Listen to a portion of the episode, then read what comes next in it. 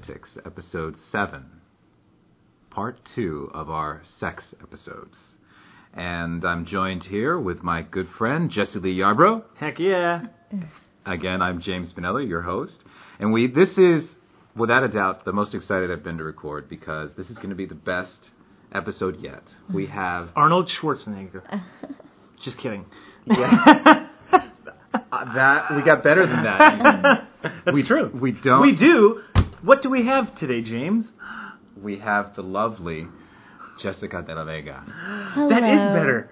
It is way. I'm personally way more excited about it, and and I'm sorry, guys. Uh, you're gonna hear this lovely voice, but she is already taken, recently Aw. married. Congratulations! Thank you. Thank you very much. And her and her her husband is sitting right next to her, so I can't flirt. but Wave, wave to the podcast. he's pointing at he's pointing very menacingly at us. But in any case, Jessica, thank you again for coming. Thank you for having me. Yes, it is our pleasure for sure. And I would love to talk to you where we left off. We were talking about Sex in the City and the uh, perception of sex that is found in that that so much informed a whole generation of women. Mhm, That was my generation. Yes. Well, what what was the the effect of Sex in the City on you? Sure. Well, you know, Sex in the City is still one of my favorite shows because there is some truth in the show. And growing up, not only myself, but all of my friends watched it religiously, episode after episode, and we would rewatch the seasons and we would just come home and drink wine and get dressed up and put our heels on and, and really fantasize like this really was life. And we didn't really have any other, nobody else proved us wrong. You know, the culture of Sex in the City was what we thought it was real. I mean, I'm going to be completely honest with you. The world, it looked like what the world was. The show made it, the acting is fantastic. Oh yes, Um, the writing. The writing is amazing. The producing, from the costumes to the music to the set. Um, as an actress, I not only looked at it from an artistic point of view, but you know, it really was fun. It was a fairy tale. It's you know, the four characters, also different. And I mean, I know they even had personality tests, like which Sex and the City character are you? You know, and um, I did have a friend, and she was Samantha. I will will not say who Samantha was. Okay. But um, one of one of my um, really really good friends, and um, you know, the, the there's a lot of truth in the show, which I think was the appeal to um, all of the women from my generation that watched it. Um, and if there was a girl who didn't watch it, it's not like she didn't know of it.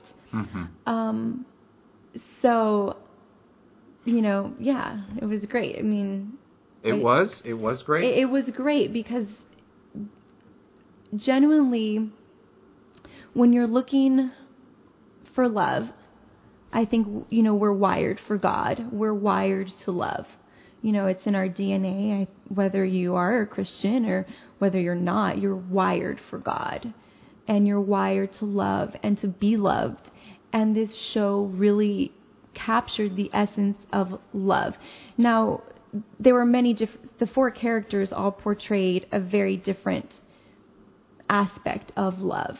Um, we have Carrie Bradshaw, who was really looking for love in a very spiritual and a very meaningful way. She wanted her happily ever after, and it was very emotional for her.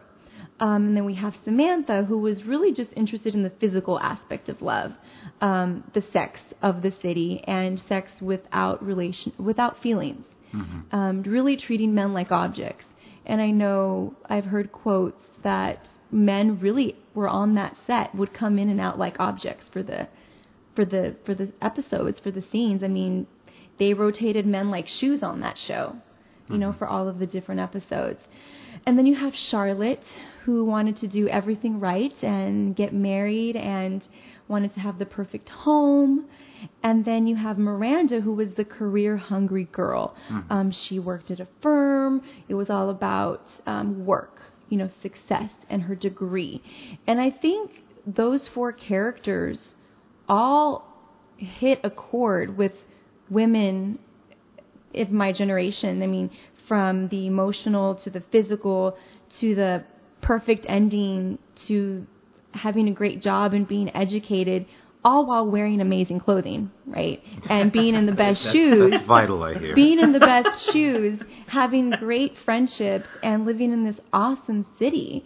I mean, it was like, it was the biggest, it was a half truth. I mean, I, I don't want to say it was completely wrong because there's, each of those characters can be redeemed, yeah, right? yeah. Um, but if you don't know that, then you you don't have the other truth. You have it. You have the whole falsehood as a truth. Um, so you know, I know for for me myself and my my friends, you know, we went through life thinking that that's how life was going to be. That that's what the real world was like, and um, sadly, that's not true. What changed? How did you come to uh, where you're at now? Like, what is your thought process on that whole on sex now? Sure. I mean, I think each character can like I was mentioning earlier is can be redeemed. Mhm. And I think if you can find the half truth, the other portion of of each character, um, you can look at it from a, perspe- a perspective and say, well, that's not right. Like the way these women are living is not right. And I think for me that that point when I changed my view on that show and how devastated I was when I found out the truth of what love really meant. When I really found out what love was with John Paul's um, St. John Paul's theology of the body. Um, when I found out what love was, I was completely I was shocked. Like how could I have been 25 years old and not ever really known the meaning of love? It was crazy. And to love um, for the viewers who um, are unfamiliar with JP2 um, is Pope John Paul Pope II. John Paul II, who A is saint, um, my saint, hero. Yeah, yeah. um, was to love is to will the good of the other person. Um, not to need them, but to will the good of the other person. And what does that really mean? If and love and if you're not loving somebody truly, then you can only be using them. And just because something feels good doesn't make it right. And all these new ideas were pop were I was finally introduced to all these new ideas like, oh my goodness, you can use a person and, and not even know it. And um and it was just I was like exposed to theology of the body and that's what brought me back to the church. Um, but then afterwards, when I found out what love was, I was so excited about it, and I'm like, oh my goodness, how can, um, you know, what can I? I just really wanted to um, talk to a lot of people about this. Like, does, it, does everybody know what love really means? Because if you do, then how could you be making all these other choices in these these films? And then I had my DVDs of Sex in the City, and I remember after having my reversion looking at those DVDs thinking, I can't watch them anymore. And I would be sitting at home, and an episode of Sex in the City would come out, and I'd be like, I'm just gonna watch it because it's like this part of like this part's really good. They're just like you know gonna talk about like this other, but then it always went back to um, this sadness of of of using each other. It's it's a show of where people just constantly are using each other, but they don't know that they are. Um, because I think the characters are real people, obviously. But, Yeah. um, No, I do too. You know, but Any good um, show does that to me. you know, so Sex in the City for me was it really formed my mind and really fed me um, a fantasy of what life was, of what love was, and um, they wrap it up really nice and pretty. yeah, exactly, and that's what I want to um, to ask. So, suppose someone buys into that fantasy. Like, let's these characters are real. Um, tell me, what is what what ideology, what perception of sex truly makes a person happier? The one found in Sex of the City, or the one that JP2 has in TOB, and why?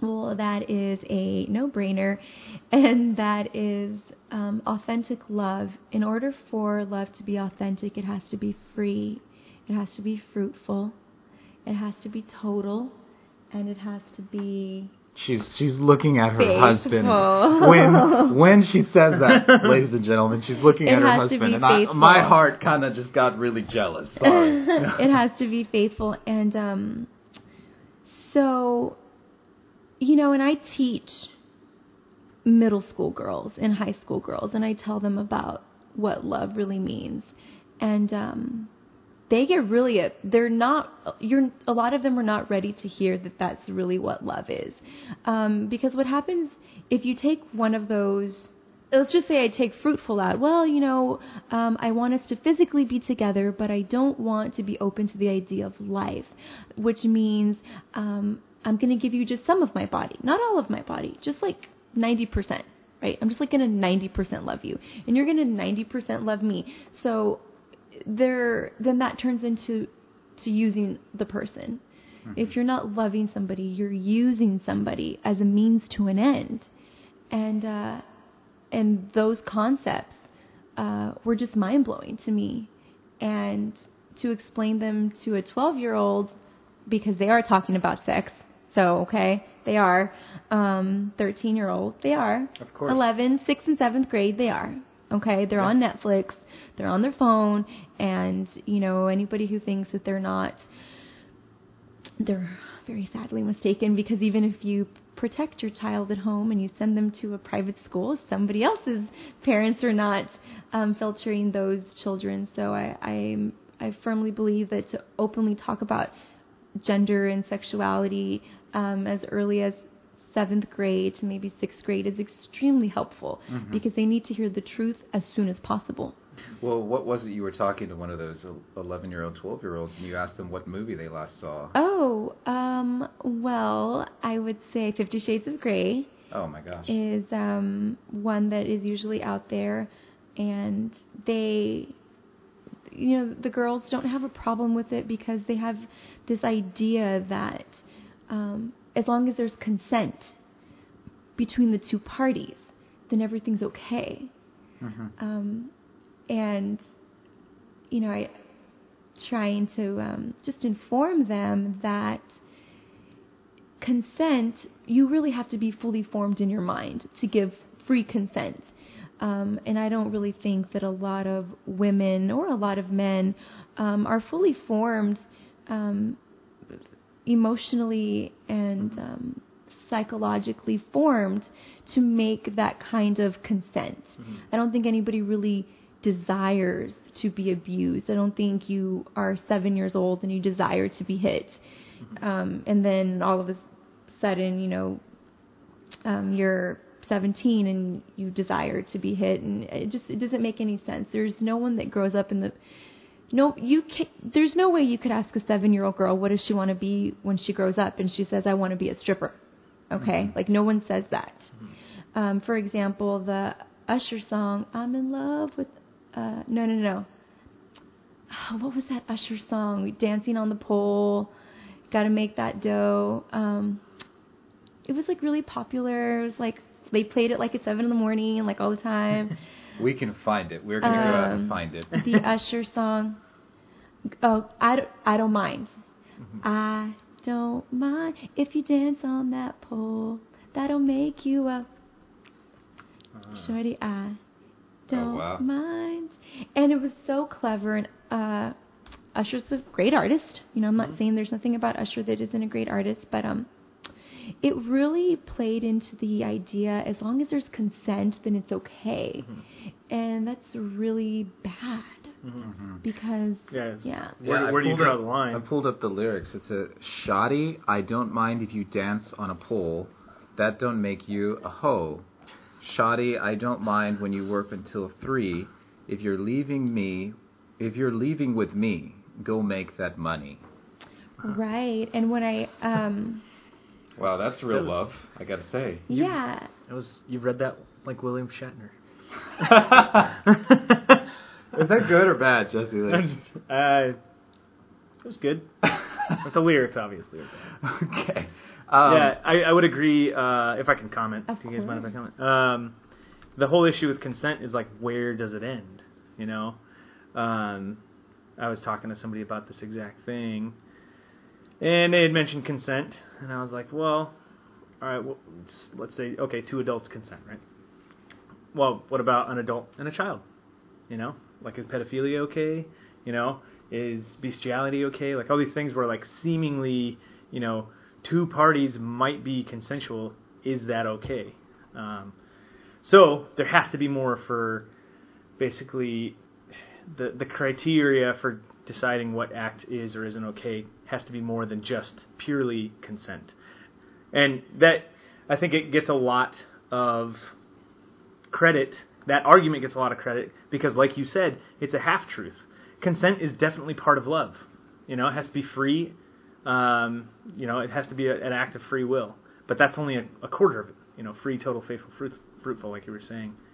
So, anyway, um, that's uh, my little rant for right now. well, you know that's that's great. It's it's you have to take out. Sometimes people uh, posit an argument, and and we hear it in popular culture and in movies and songs. Yeah. That if you take it out to its very end, it becomes apparent that it falls apart, and Yeah. that's that's just Yeah, yeah, another Uh, another But, example you- of that. Yeah, I, I do think. Uh, I'm not going to say that I think it's um, totally good that people believe in a half truth, but it shows that people's minds are engaged in some facet, Hmm. and not that they're totally brain dead. Um, they're at least thinking about these things. Um, you know, it, there just needs to be more to that to redeem a lot of it. You know, we're, I think you had mentioned something about the last week. Um, James, I, I, I wasn't here regrettably, but I, I was able to listen back to the podcast, and you paralleled, you know, Selena Gomez with Fifty Shades of Grey, and what I was thinking is like Selena Gomez is, you know, some of her lyrics are, yeah, they're really provocative, but some of the ones, you know, you could see that they're coming out of a genuine, you know, place of like wanting, like you said at the beginning, people want to love and be loved. Like that's what we're wired for, you know. So, um, you know, given the right context, some of these things could be very valuable. Some of her lyrics could be per- perceived as very beautiful if they only had the tagline within the bounds of marriage on the end of each verse, you know. so, You know, but see, Uh, that's a problem that a lot of us have. That uh, uh, is, we come in and we've been stereotyped as, oh, you have to. We we've been niched. And by the way, you have to be in marriage, or you have to be in this, and you have to be in that. And there's Right. good reasons why we say that. Mhm. But at the same time, I feel a lot of time as artists, if we were to come in and, and say that, yeah. we'd be cubbyholed, Oh yeah, yeah and, and totally. it, it would kind of destroy the pur- purpose of Mhm. saying it to begin with. Yeah, in, for the purpose of evangelism, I think it's really like important that we meet people where they're at, Right. like, and you know, let them know, like, yeah, you- you're right. Uh, for whatever their their argument is, that that is a really good point, but that's only part of it, you know. Right. Not telling them they're flat out wrong or anything like that, but But I'd love to dive into those uh, four components that you were mentioning before I, I led us on a, a merry madcap uh, wild rabbit chase. actually, that was me who started that.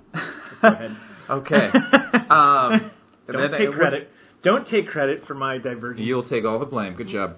Um, so, free, total, faithful, and fruitful. Could you, Jessica, tell me a little bit more? What is what is what does that mean exactly? Could could you break down each aspect? Sure. Well, you ha- nobody can be forcing you to love somebody. If somebody's forcing you to love somebody, then you're not really loving somebody, so it doesn't make it valid. Um, we're all given free will, and that's the kicker. That's the one. That's the big question. You know, free will, free will. why do we have free will? Why can't God just tell us to do what He wants us to do at all times? That's usually the main question. Why do I have to have free will? Well, because God isn't a dictator Mhm. and He wants us to love Him with His whole heart. So He wants us to love each other with all with our whole heart. So in order to love somebody freely, nobody can be peer pressuring you, or um, nobody can even convince you, um, maybe brainwash you, um, society, right? Um, So just to be clear, shotgun weddings are totally out, right? Totally out. you know, I'm gonna, I don't know, I'm gonna, but um, I saw those shotgun shells in your pocket, Jessica, when you walked in. um, we might have to have a talk about this afterwards. Sorry, Jessica. keep no Not worries. forcing anybody to get married. So, um, right, uh, have a fully formed conscience, Right. fully formed mind, and to make a decision completely with your whole heart, freely. No one's forcing you to do anything, and I, I'm I, my conscience is actually formed as well. That's really really important and freely. Mm-hmm. It's amazing how God is such a lover. I mean, He created us with this thing that He knew was going to cause Him so much pain, which is free will, and it causes us not as much pain as it causes God, because He everybody want, well, I mean, want, is supposed to love Him, but He doesn't, but they don't, um, and it's it's it's funny. I, I didn't gain appreciation for free will and the problem of evil and the problem of pain and all that until you know I, my heart was broken by in a relationship, and then as it made sense to me. Like, okay, this is why we're given free will because that's the only way love could exist. And so that's the 1st aspect. Right, freely, um, and just always remembering that you have to have that formed conscience. And I think that's really, really important under free will. And in order for us to, um, in order for us to love God with our whole heart, it had to have been our choice. So, to parallel that, um, in a relationship, in, in entering into the sacrament of marriage, um, you know, you have to love that person freely with your whole heart. So. Is that bringing us into total? Total, yes. Total meaning that you have to love the entire person um, for who they are. But um, totally meaning that you have to love every single part of them. Well, I'm looking now at amazingcatechist.com and it says the love for your spouse must be total. We can't say, "Well, I'll give you everything, honey, except my fertility." Total That's means it. total.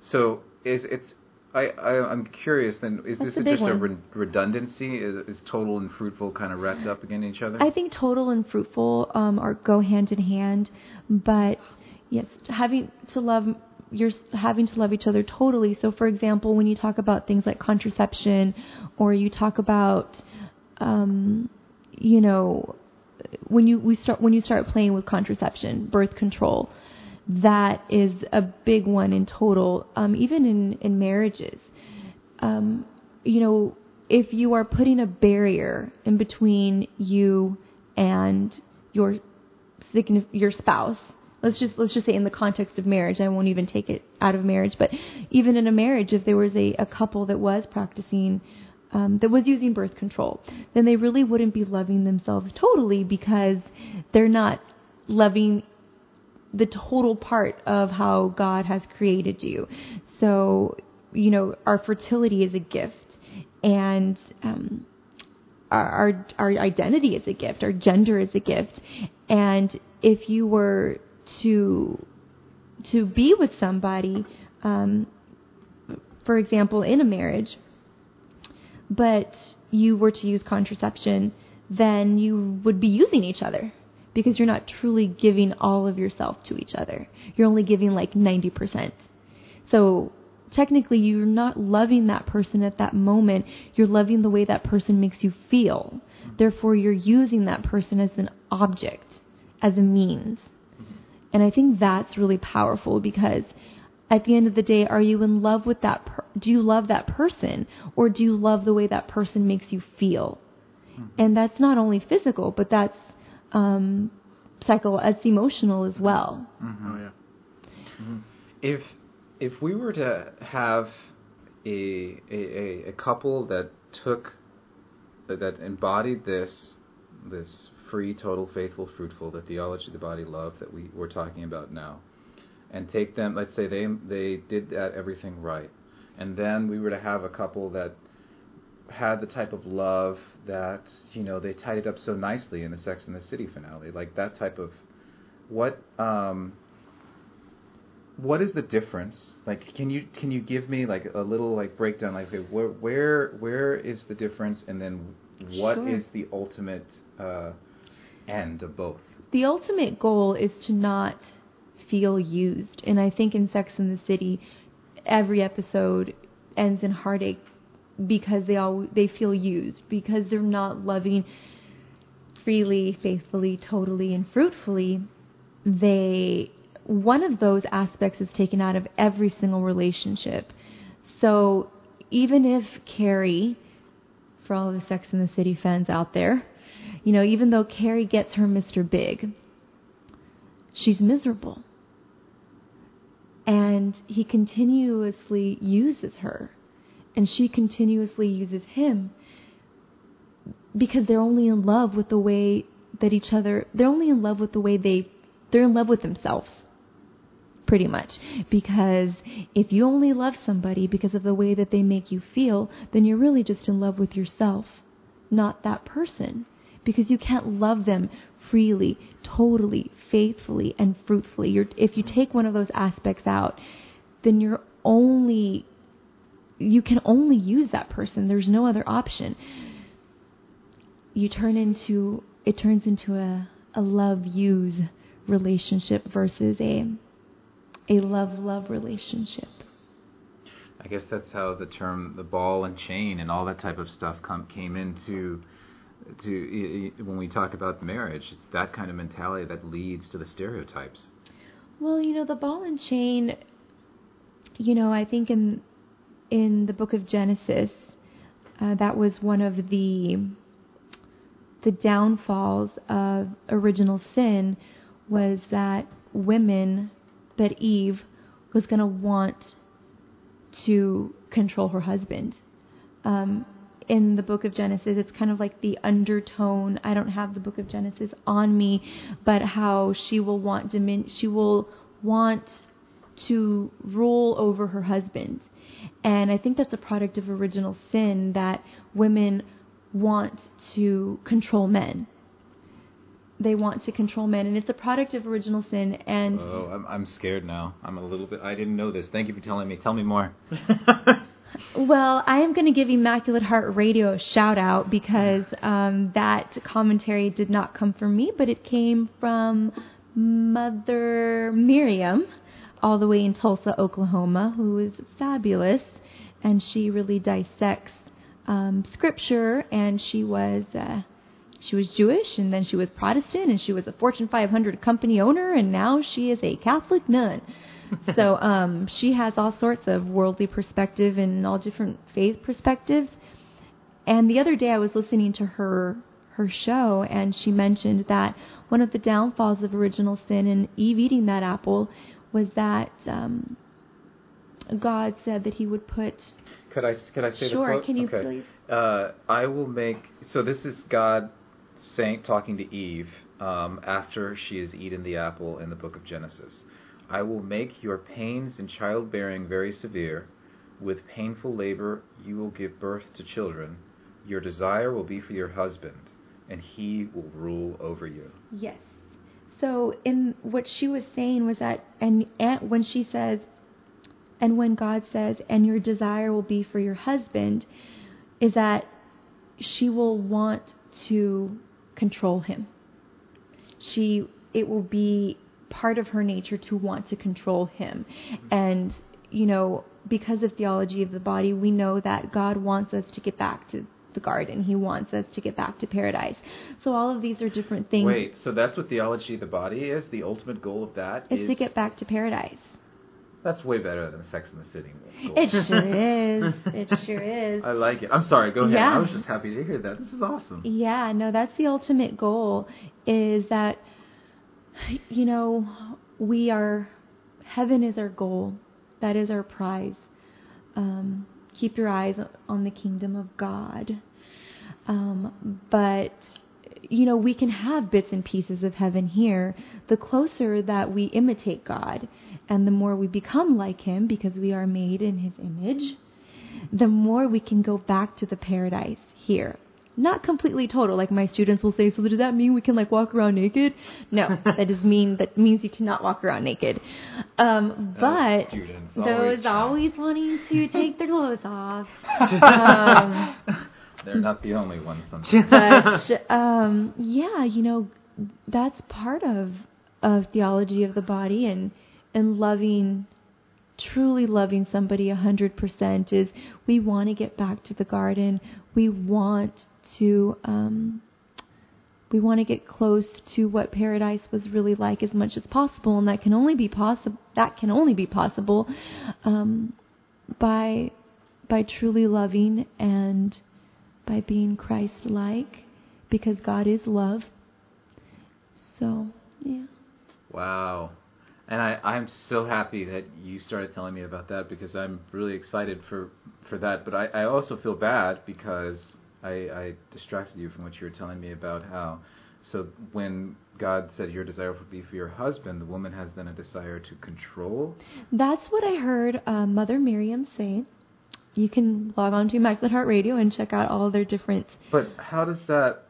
How? Okay, if there's that desire there because of the fall, how Mhm. does a woman make good of that, or how does? Uh, what is the? Sure, what, what are is like to the counter to that? Um, I would say being married for two months almost. Um, it's being Christ to each other. You know, constantly willing the good of the other person, constantly loving more and more every single day, being more like Christ every day. I mean, that's the only remedy for anything. Huh. Do you catch yourself like real like, with that desire? You know, I think there are little things that are, are kind of funny that I'll tell Carlos, I'm like, okay, put your hair here, you know, or I'll say, okay, sound like this, or can you do that, you know, and they're just little. It, it, I don't think about them; they're just second nature to me. That I will um, try. I don't. I don't.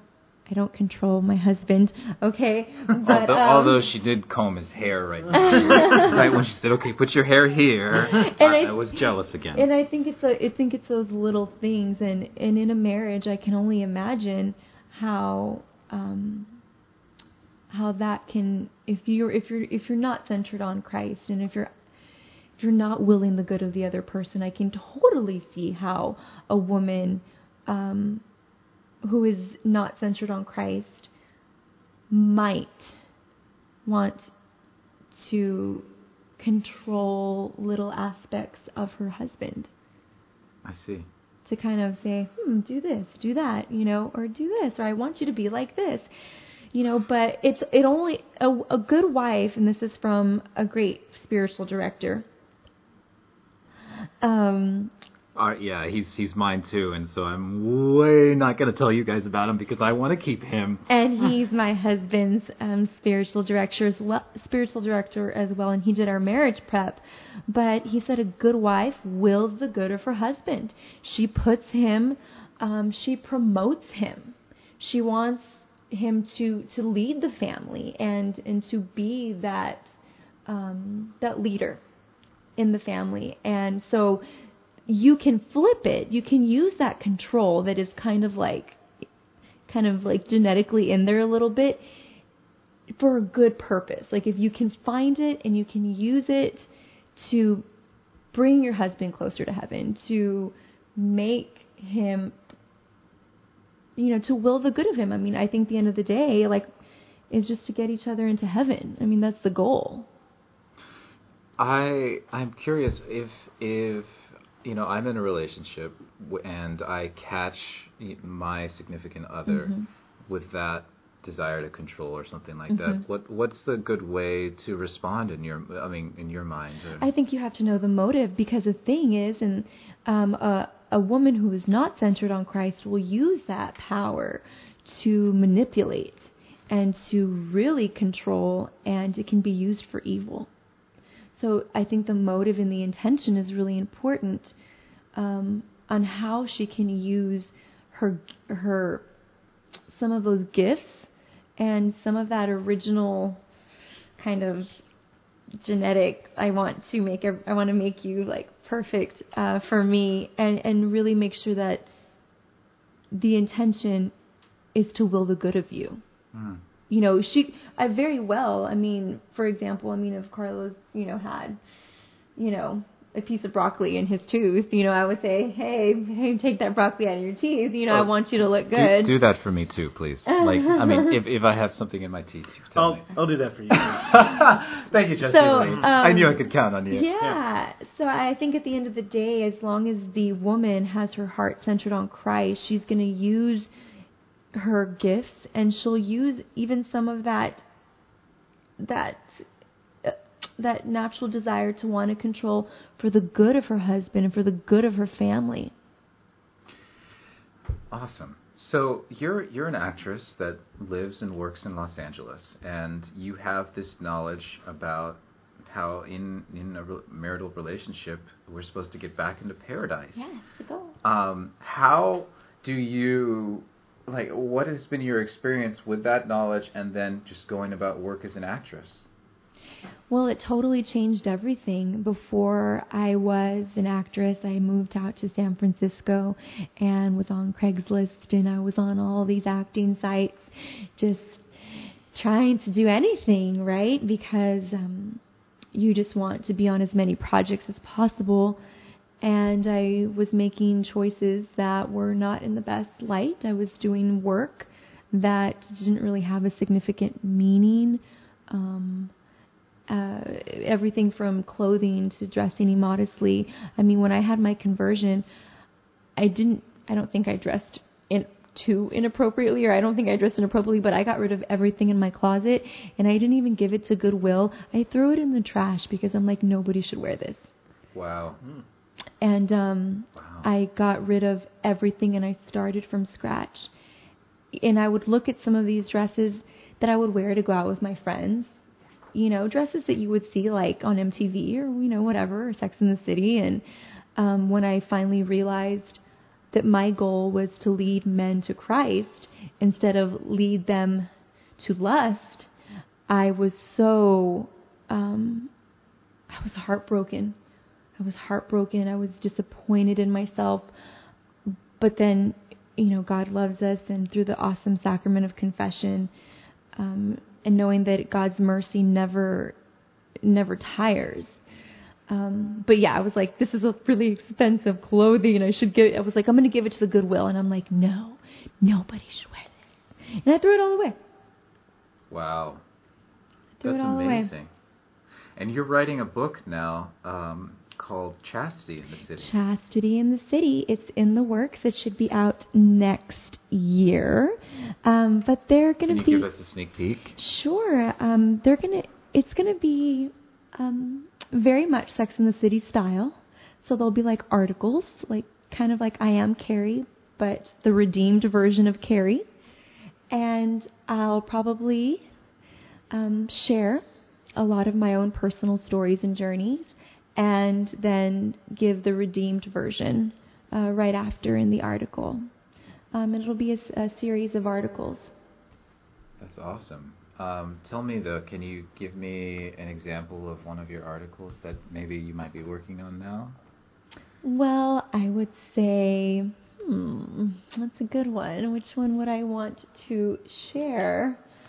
Um, I think. This big, folks. Let's see if it happens. um, there's this one episode of, oh, I don't know. This is getting kind of, kind of intense. Um, I think when I told my, um, when I told my friends that I was really excited to practice chastity and a lot of my friends really were very shocked with my decision. Um, and all of my friends believe in God. I mean, I love my friends, and, and they're amazing, and, and everybody's at a different point in their life. Um, but I was so excited that I wanted to tell everybody, like, I chastity is amazing, and I, I just felt so free um, when I finally made that decision to to practice chastity and and to wait until marriage that I wanted to just shout it from the rooftop. And of course, I wanted to tell the, my closest friends, um, and how I really wanted them to do it too. You know, um, because when you're living in the world, Sex in the City-ish world, you you think you're really free. You can do whatever it is that you want. But when you really look down at, really look deep, you're really just chained. You're chained to what society wants you to do, um, being an object instead of a subject. And when you actually decide that you want to practice chastity and you, you're entering the church and it, it all of these quote unquote rules, they actually set you free. Um, and I think that was really interesting. So I might kind of touch that. Might be like my first. I don't know where I'm going to put that one, but I think when I decided and I made like the statement and I like told everybody because I was like so excited about it. Um, yeah. That's awesome. And that's a great place to, to come to a close. As much as I kind of want to keep on asking hundreds and hundreds of questions, but uh, I love how we have an image now of there's there's basically the Sex and the City image, and, and it's it's key that how you picked up there's sadness there in those characters. Even when they find their Mr. Big, there's still the sadness. And that's something we spoke about last episode when we were talking about Taylor Swift, and from the very beginning when we started talking about sex in, in popular culture. Uh, she also, even though she was so free in explaining her her sexual her sexual passions and how she's going after this guy, there's still a huge element of sadness. Well, society's always going to tell you that you're not good enough, and um, you're always going to be looking for the next best thing. Um, this world is a constant bad. It's a constant. It force constantly forces you. Like it's never enough. Like you're not pretty enough. You're not skinny enough. Your hair's not long enough. You're not smart enough. Um, you're not talented enough, and you are constantly just chained to these ideals that society wants you to have and especially when you're looking for a relation you're searching for love or you're looking for a relationship you know you you do your checklist and you want your significant you want your future spouse to have all of these different things that society tells you your spouse should have mm-hmm. and um at the end of the day you know making a list like that will just it's it's so it's very sad because you objectify each other but then on the other hand, we have we, we have the theology of the body mentality, which is, look, guys, we're going to find paradise. Uh, at least a little a little foreshadowing of it. Yes, a little foreshadowing of paradise. You can have it in marriage. In marriage. That's amazing. Yes, it. it. can only be done in marriage. Part two coming soon, and we'll go into that. Great. Well, Jessica, thank you again. Thank you for having me. Where can we find out more about about you and Carlos, your your husband, your lucky husband? Well, we have a vlog coming soon that is going to be on my YouTube channel. Oh, what's that called? What is my YouTube channel? Well, how about this? I'll post it on our uh, podcast later. I should know. I should know these things. That's fine. I'll post it on our mm. podcast, and we'll send send our listeners yeah. that way. And uh, speaking of vlogs, I think uh, I think Jesse Jesse Lee started a vlog recently. It's true. It's all about um, hamsters. Just kidding. No, that's not true. Uh, yeah, I started a vlog. Um, my I'm a musician, as you all may or may not know. I think we talked about that on the oh, first yes. episode. Okay. Mm-hmm. I'm a drummer is my trade, and um, I'm starting a little video log of doing some drum lessons and things like that. And um, my YouTube channel is just Jesse Lee the drummer. So, Great, and I'll post that on our our podcast also. Yeah. And speaking of posting, I would like to ask our listeners. We had we broke all records for for listeners last last week, and I would love for you guys to actually start leaving comments on the uh, un- underneath, so we can know what you guys are thinking, and uh, because there seems to be a lot of you out there, and I'm starting to get nervous because I'm not sure. Some people have been texting me, but uh, those are the people that have my phone number. And so I know there's listeners out there that don't. I'm curious to hear what you what what you guys think. My thought is, no news is good news. So unless somebody tells us we suck at something, we'll just keep doing what we're doing. Hopefully, people don't start telling us that. But if you feel you have to let me know, then you can tell me. I give you permission. All right, great. Well, Jesse, thanks so much. Yeah, absolutely. Thank We'll, James. I'm James Pinedo, and we'll catch you guys next time on Poets and Lunatics.